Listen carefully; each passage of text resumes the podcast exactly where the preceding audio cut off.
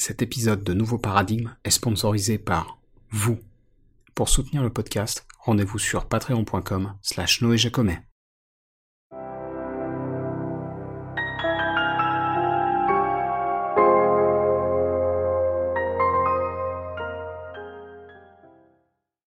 Salut à toutes et à tous, je m'appelle Noé Jacomet, vous écoutez Nouveau Paradigme, le podcast qui explore les problèmes et les courants de pensée qui parcourent notre société, sans tabou et sans préjugés.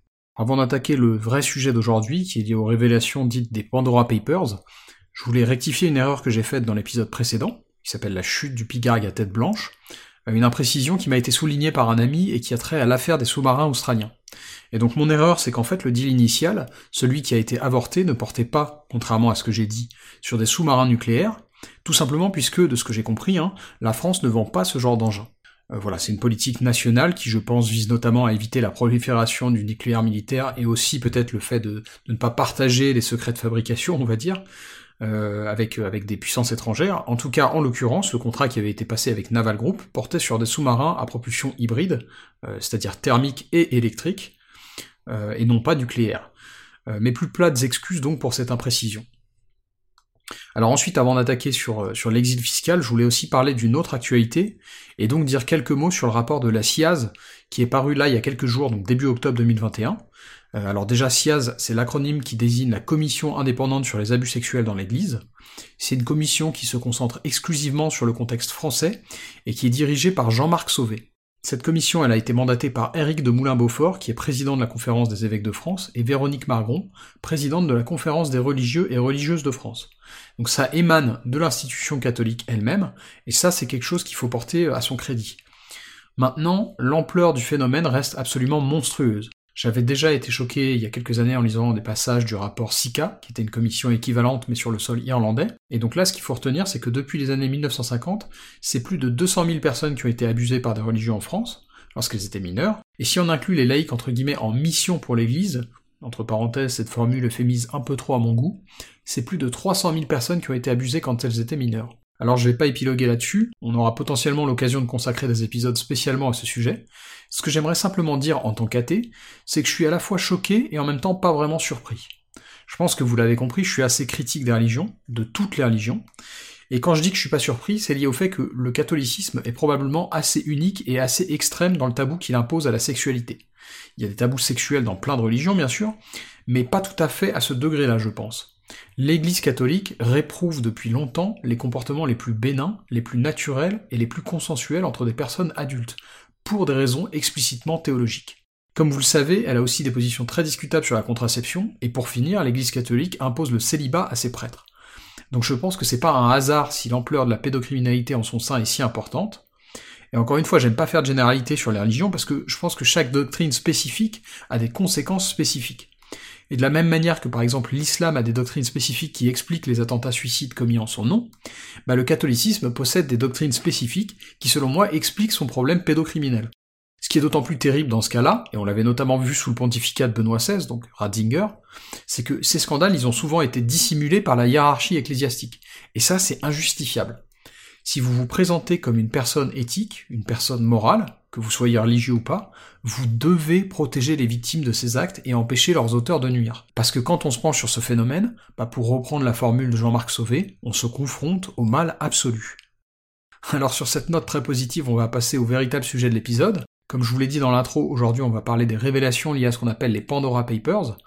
Alors pour reprendre une formule que j'ai lue dans la presse anglo-saxonne, les Pandora Papers ce sont un peu les Panama Papers sous stéroïdes. Alors vous vous souvenez sans doute, en 2016, les Panama Papers avaient révélé, à travers des fuites de données liées à un unique cabinet d'avocats panaméens, Mossack Fonseca, que plus de 214 000 sociétés offshore avaient fait appel donc à ce, ce cabinet pour obtenir des services d'évasion fiscale. Et donc dans l'affaire des Pandora Papers dont on parle aujourd'hui, l'ampleur est bien différente puisque là c'est pas juste une seule structure qui est concernée, mais 14. Donc le nom Pandora Papers fait évidemment euh, référence à la boîte de Pandore, qui dans la mythologie grecque est censée renfermer tous les maux de l'humanité. Et ces révélations, elles nous proviennent encore une fois du Consortium international des journalistes d'investigation, l'acronyme anglais c'est ICIJ, et c'est une fuite de données d'une ampleur très importante puisque le groupe de journalistes en question a eu accès à quelque chose comme 12 millions de documents provenant, comme je vous l'ai dit, de 14 structures différentes. Alors cette fois, en plus du Panama, on peut compter par exemple des pays comme le Belize ou la Suisse, mais aussi des États américains comme le Nevada ou le Dakota du Sud, euh, ou encore les îles Vierges britanniques, les Seychelles, euh, Chypre aussi, qui fait partie de l'UE quand même. Euh, enfin voilà, il y en a d'autres, hein, mais, mais, en gros c'est ça. et donc comme je vous l'ai dit, la particularité des Pandora Papers, c'est son ampleur, puisque bah, du fait du grand nombre de documents auxquels les journalistes ont eu accès, on a une idée du montant d'argent caché révélé par ces fuites. Le chiffre qui a beaucoup circulé dans les médias et sur les réseaux sociaux, c'est 11 300 milliards de dollars. Alors oui, ça fait beaucoup de zéros, et ça fait beaucoup d'argent qui échappe à l'impôt aussi. Donc généralement, quand je suis confronté à des chiffres comme ça, euh, j'aime bien les mettre en perspective pour donner une idée plus précise de ce que ça représente. Parce que là, dit comme ça, 11 300 milliards, pour moi c'est assez abstrait en fait.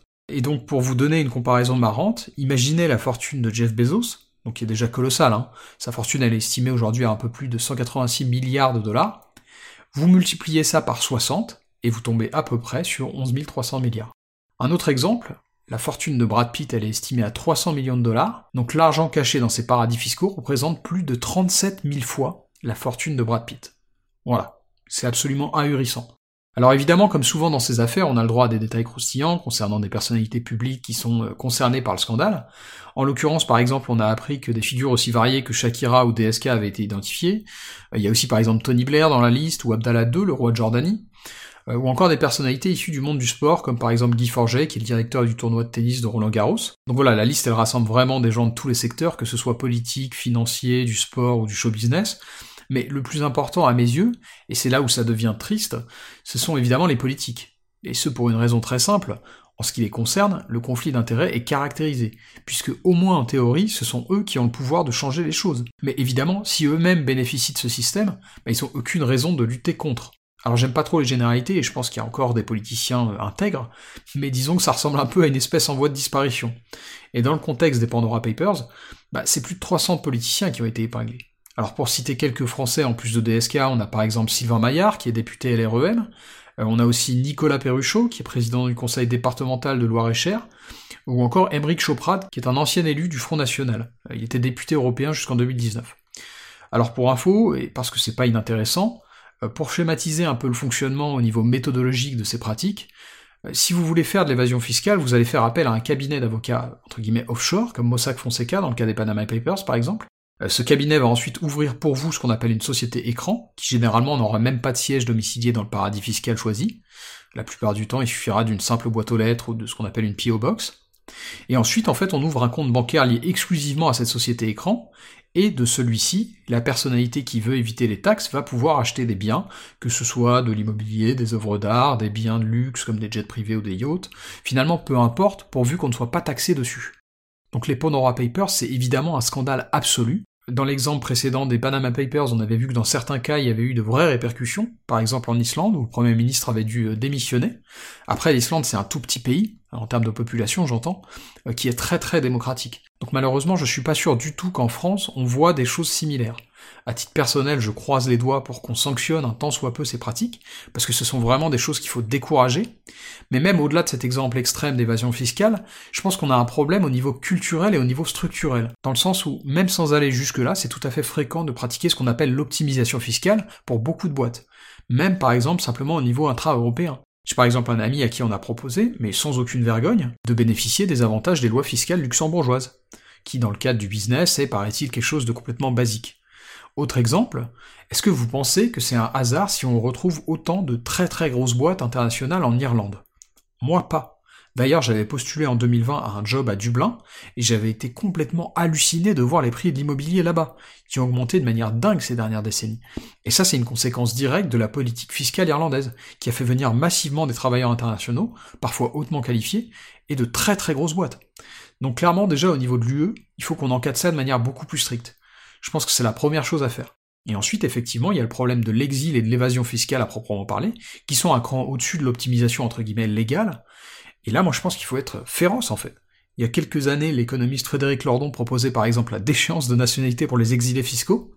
Alors ça peut paraître extrême et provocateur, mais moi très franchement ça me choque pas. À partir du moment où vous pratiquez l'exil fiscal, implicitement ce que vous dites à votre pays et à vos concitoyens, c'est allez vous faire mettre, je jouerai pas collectif.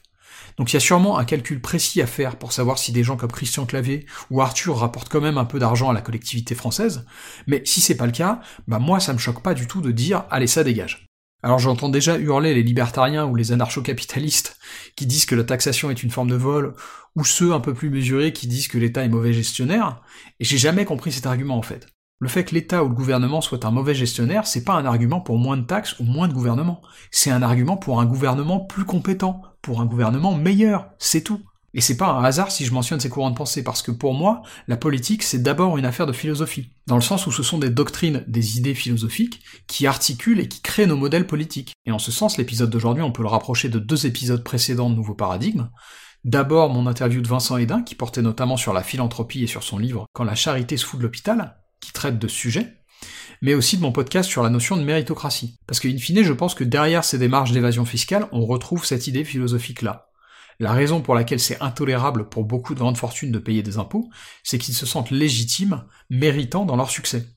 Et donc ils voient les taxes comme une forme de vol. Vous savez, on entend souvent la formule je me suis fait tout seul, qui rejoint le mythe du self-made man. Et je pense que c'est cette idée philosophique qui est à la source du mal que représente l'évasion fiscale. Et ne vous y trompez pas, c'est un très très grand mal. Le manque à gagner, il est énorme. 11 300 milliards de dollars. Vous imaginez ce qu'on pourrait faire en termes par exemple d'infrastructures avec autant d'argent? Et donc l'une des raisons pour lesquelles mon podcast s'appelle Nouveau Paradigme, c'est que sur un certain nombre de problématiques actuelles, je perçois une grande confusion et un gros manque de lucidité quant aux axiomes de départ qui fondent certains de nos modèles. Et c'est pour ça que je considère qu'il nous faut de nouveaux paradigmes, de nouveaux postulats sur lesquels rebâtir certaines normes de nos sociétés. Et clairement, la justice fiscale, la redistribution des richesses et les notions philosophiques qui justifient le statu quo actuel, bah à mon sens, ce sont des thématiques sur lesquelles on n'a pas de bonne base axiomatique. Et tout ça, in fine, c'est aussi à mettre en lien avec le sujet de mon tout premier épisode sur le libre arbitre. Parce que c'est sur la base de ce postulat philosophique qu'on peut justifier l'idée de méritocratie, et donc dans une certaine mesure qu'on peut aussi justifier l'exil fiscal. C'est parce que les gens se croient en possession du libre arbitre qu'ils se sentent méritants et légitimes à accumuler des richesses démesurées comme ça peut être le cas aujourd'hui. Le truc c'est que cette position elle est intenable conceptuellement. Et donc pour le dire de manière aussi claire et directe que possible, les gens qui défendent l'idée du libre arbitre ou du mérite se trompent, tout simplement. Et encore une fois, c'est pas une question individuelle, mais bien une question de normes collectives. Moi, j'en appelle pas du tout à la vertu des grandes fortunes parce que j'y crois pas une seconde. Et vous méprenez pas, quand je dis ça, c'est pas du tout que je pense que les riches sont moins vertueux que le reste de l'humanité. Je pense qu'ils sont exactement pareils que tout un chacun en fait. À savoir qu'ils n'échappent pas à l'influence corruptrice de l'argent. Et c'est pour ça que j'ai appelé cet épisode la main de Midas. Parce que c'est un mythe très ancien qui souligne la nature délétère du pouvoir et de la fortune. Et dans cette histoire, Midas, qui est roi de Phrygie, recueille Silène, après que celui-ci ait un peu trop picolé. Silène, c'est plus ou moins le mentor du dieu Dionysos. Et donc pour le remercier de son hospitalité, Dionysos accorde un vœu à Midas, qui lui demande d'obtenir le pouvoir de transformer tout ce qu'il touche en or. Dionysos lui accorde ce pouvoir, et évidemment ça se retourne contre Midas. Et cette parabole, on la retrouve aussi dans des œuvres récentes, c'est un peu par exemple le propos de l'histoire de Bilbon dans les écrits de Tolkien, euh, notamment à travers le personnage du dragon, Smog, qui est complètement euh, consumé par sa cupidité et son avarice. Et de fait, l'argent, au-delà d'un certain stade, ne contribue pas tellement au bonheur. Il y a d'ailleurs plusieurs études qui ont été faites sur le sujet des corrélations entre bien-être et richesse, et toutes celles que j'ai lues montrent que, au-delà d'un certain point, entre 70 et 100 000 dollars par personne et par an, bah, il commence à y avoir des rendements décroissants en fait. Autrement dit, ce que montraient ces études, pour faire très très court, c'est que l'argent contribue au bonheur jusqu'à un certain point, en l'occurrence entre 70 et 100 cas par an, dans le contexte américain, donc ça serait probablement un peu inférieur à ça en France, et que donc après ce stade, bah plus tellement en fait. Alors ce qui n'était pas pris en compte par contre, c'était l'aspect satisfaction que peuvent ressentir les grandes fortunes quand elles bâtissent des projets de transformation de civilisation à grande ampleur, comme peut le faire Musk avec des sociétés comme SpaceX ou Neuralink par exemple. Mais en termes de bien-être, on va dire plus quotidien, bah il n'y a pas besoin de tellement d'argent en fait. Et c'est pour ça que je pense qu'un des enjeux majeurs de l'humanité au XXIe siècle, c'est la question de la redistribution des richesses. On l'a vu par exemple à travers le mouvement des Gilets jaunes, le statu quo actuel devient de plus en plus intenable. Et je sais très bien qu'au sein des élites, entre guillemets, il y a chez certains l'idée que finalement que le peuple est ingrat, puisque la pauvreté a globalement réduit. Mais on peut pas réduire cette problématique à la question de la pauvreté, parce que même si c'est factuellement vrai qu'on a progressé sur celle-ci, bah de leur côté les inégalités elles continuent à grandir. Et encore une fois, ça du point de vue philosophique c'est intenable. Des écarts de patrimoine et de richesse comme ceux qui existent aujourd'hui, c'est totalement indéfendable. Alors comme toujours, hein, cet épisode n'est qu'une infime goutte supplémentaire dans un océan de débats, d'articles et de discussions qu'il faudra avoir à ce sujet pour faire changer les choses. Donc on aura évidemment l'occasion d'y revenir parce que c'est pas un problème qui va disparaître du jour au lendemain. Et donc d'ici la prochaine conversation, prenez soin de vous et à bientôt dans le nouveau paradigme.